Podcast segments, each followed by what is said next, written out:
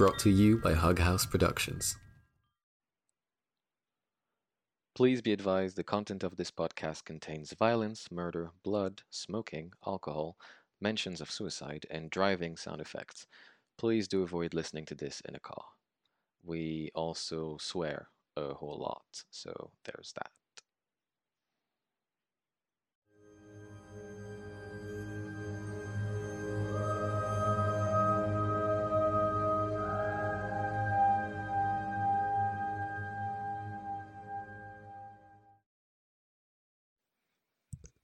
Okay, I'm in front of the mic. Yeah, can you hear me? Great, all clear. Are we are we doing the tragic backstory thing still? Yeah. No, I'm still up for it, but um, I, I'm not doing it sober. Cause I don't fucking want to. If if I have to bring all those memories back up, but I just don't want to feel it. Okay. So what is that? Vodka? Yeah, yeah. Screw it. Do you have a shot glass? It's just nicer that way. No. What kind of recording studio is this? Thank you. Uh, mm. Okay, I'm ready. I'm ready. So, for those of you who don't know me, my name is Elio, Elio Lores. I was born in a small village named Azcatla in Mexico 23 years ago. And, well, there are three things you need to know about Azcatla. First, that its founders meant to name it after the Nahuatl word for grassland, but since the church had burned every record of that language and crucified those who remembered it, my ancestors had to throw together a bunch of syllables from memory, and I found out actually that they came very close in their attempt. Yeah. Second, Azcatla was small, so small that it remained one of the last places on earth where people still honored one of the old faith. We would shroud ourselves in the darkness of our cellars and pray in whispers to a dark haired woman in a crimson dress. It was very dramatic. Among the gods of men, she was one of the youngest. She was a bastard of the Aztec and Christian pantheon, born during colonization. She wore a crown of roses and had braids of thorns. She had the softest smile, but hid her face behind a mask. A cracked skull she would paint in bright colors. But like most of the gods of today, she had disappeared many years ago when the old man in the sky had sent his followers on yet another crusade.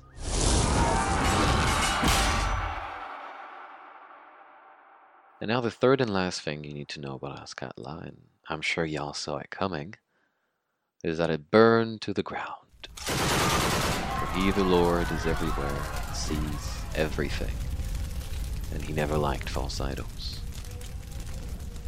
And so that night, as the village burned, only two survivors escaped. Me, and dragging me away from the village, my father. Because I just stood there, staring at the streets, the bodies littering the grounds, farmers, merchants, men, women, and children, all of them dead. Friends, family. And looming over the carnage, I saw four crusaders in the middle of the plaza, watching a wooden stake as it burned. They were titans, armed from head to toe, rifle in hands and swords on their back, their Kevlar vest emblazed with a white cross. Behind them, I heard someone ask about runaways, and the four of them turned at once, facing the Inquisitor that led them. The man was tall and joyful. He strolled around like on a midnight walk. And they told him, Yes, sir, two runaways going east. He smiled and he said, But not for long. And they returned his smile. They said, No, sir, not for long.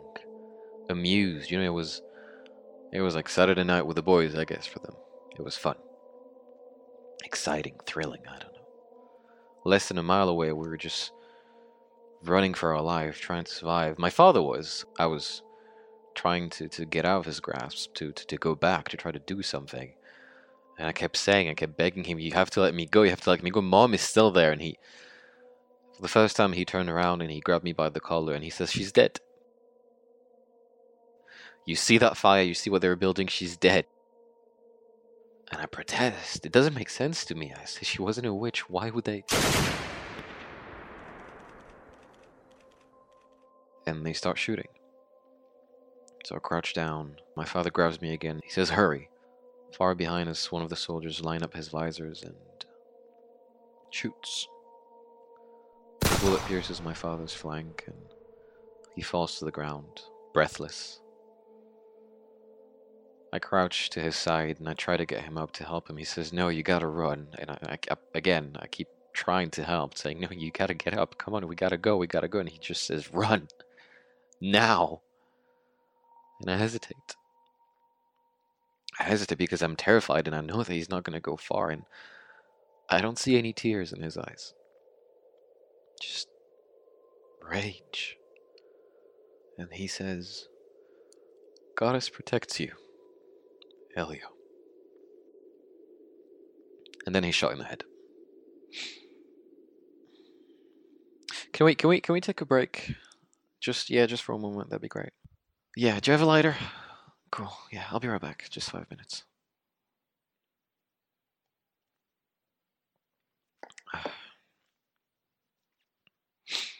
okay, um, where was I? Right, so I jump back, finally get back to my senses as well, and I start running. I run for miles and miles, and I know behind me that they're taking their time, you know, they know they find me, so, you know, sharing jokes. They want to make it last. It's the last kill of the night. I'm sure it means something. And so I keep on praying with every step forward, with every breath I can still waste. I say, Goddess, give me strength. Let me take one more step. I will fight for you. I will offer them all to you, but please, Goddess, give me strength. I fall to the ground once and I get up. Twice and I get up, and you wouldn't believe the amount of stuff on the ground in a random field in Mexico. Bullets are grazing my skin, my arms and leg are bleeding, my face is covered in ashes, but still I run. Till I stumble again. On something older than Mexico. A stone break. The entrance of a forgotten ruins, and I look up and a brasero ignites in front of me, piercing the night and then another follow, and another, and then dozens more, and with their lights I can see a whole city emerging from the darkness. And that's that's where it gets fun. That city wasn't even a tenth of what it used to be, but some buildings still stood, and at the end of a paved route I could see the path to a pyramid. And I knew something answered my call. I saw a red figure on the road, not too far away, a dark haired woman in a crimson dress, draped in the mist. She was right in front of me, and then suddenly she was gone, only to reappear further away. She wanted me to follow to the pyramid. And I start running again. I go deeper into the ruins, and a few minutes after, I can hear the soldiers enter, and they don't know what this place is. They ask, Where are we? and do you see him? And suddenly one of them spot me I'm painfully climbing the steps of the pyramid, barely halfway, and they start shooting. They try to hit me, but I'm way out of range, and the night is too dark, so they have to go deeper into the ruins. And as they do, whispers start to rise. They say, Kill him.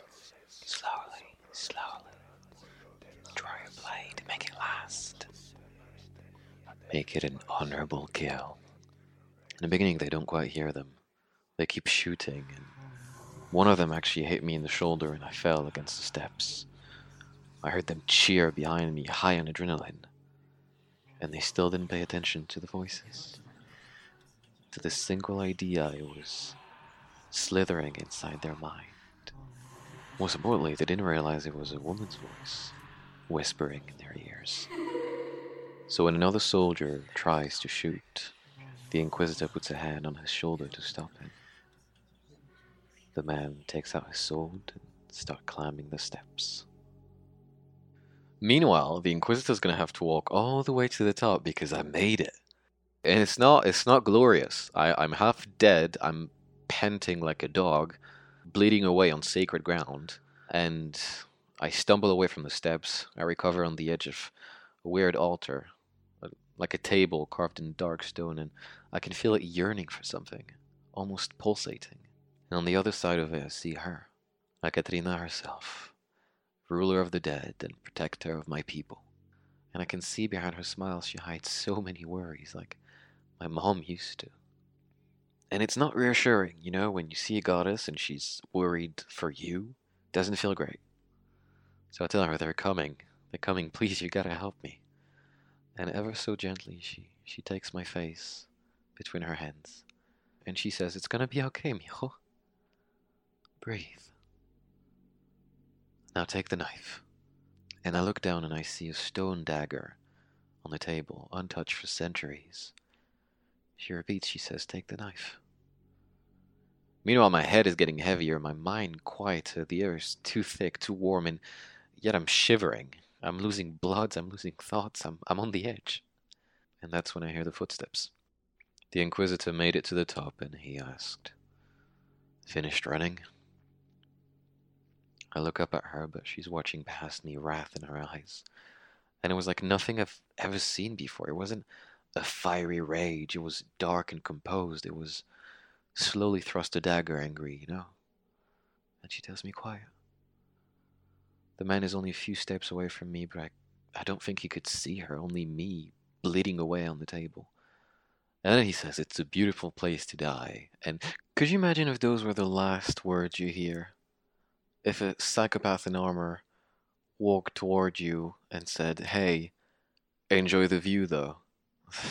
And I hear the swords raised in the air.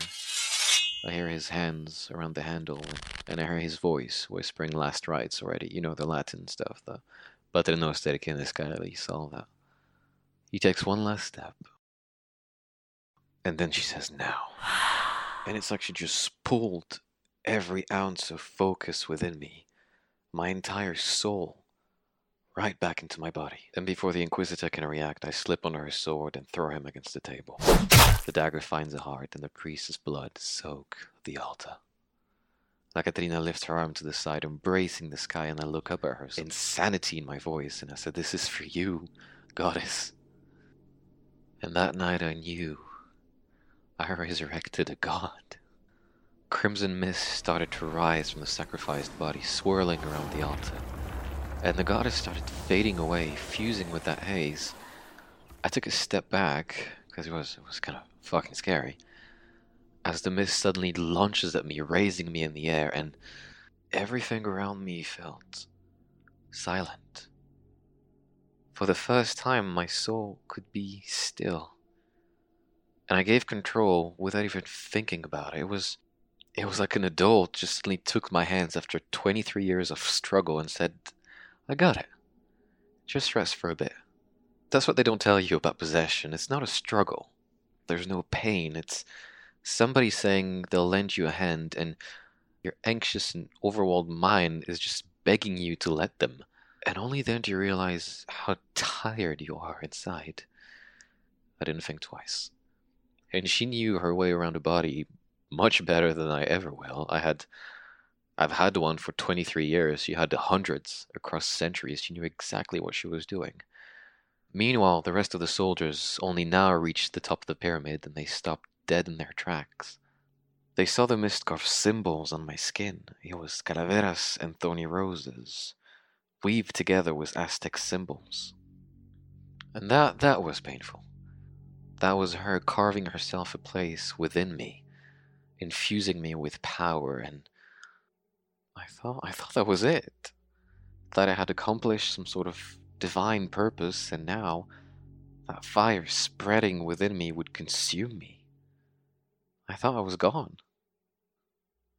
I slowly started my descent, my eyes closed, but a new grace to my movement, a lightness. And still, in my mind, this perfect stillness, like, like being in the back seat and just watching someone drive and knowing that everything's gonna be alright. My body slowly turned around, like moved by the breeze.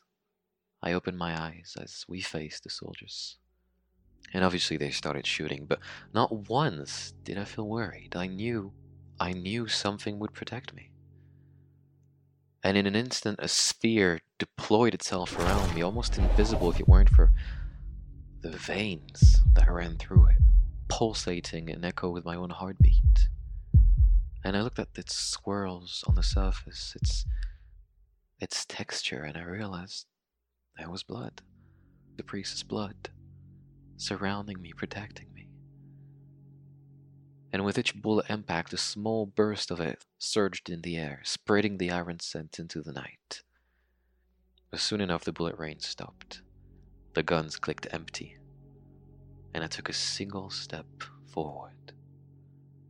I didn't even have to think, it was instant. You don't think about breathing. You don't think about this either. The shield suddenly expanded, throwing the rest of the soldiers down the pyramid, hundreds of feet down. And they were dead on impacts. Silence came crashing down the ruins, and I looked down at my own arms, the new symbols marking my skin, and I heard her voice in my head say, You're the last of our kind, and if we are to survive, we must find allies and it felt logical. I had no doubt. I just asked, Where should I go? She said, West, to Europe, where the church has been driven off centuries ago. I asked, By who? Because who could face the church? She spoke about the witches of the old world and their power, how they predate the old man in the sky by millennia, and when he tried to wage war against them, they crushed his soldiers and to this day they guard the old continent, making sure no faith ever takes hold in their kingdom. And that's why I said, Well, it doesn't seem like a good plan, because I'm pretty sure you're a goddess. She said it wasn't ideal, but at least we'd be able to hide and find others. I ask others. My eyes swept across the peninsula, and I took it all in. The summer breeze washing over me, gently playing with my hair the smell. And for years to come, this will be how sadness would wrap around me, and for that I'm grateful. I'm grateful this is what I took with me and not the fire, not the screams. Just the last whispers of winds through a sea of grass, like a summer night with an iron smell. Then I asked, How will I cross the sea? She said, Like every man before you. Me being pragmatic, I asked, You mean by boat? She said, No, it's a path. That many gods still remained in this world, and that their servants resembled me. Over centuries, they had paved their own roads to navigate the world, hidden away from the church. And those paths still exist for those who know how to ask. It's people. And they'll find you. They follow the church inquisition in search of survivors, always. We are bound together, but she cannot reach me from outside our lands. Her blessing still follows, but they'll never be as strong as within our cities. I asked why not, and she said, Because you're the only one left. That dozens had prayed for her that night. With their very last breath, they gave her everything. And now my faith was all that kept her anchored to this word. But for her to grow in power, she would need followers. And that's why I crossed the sea. That's how I met the rest of you guys.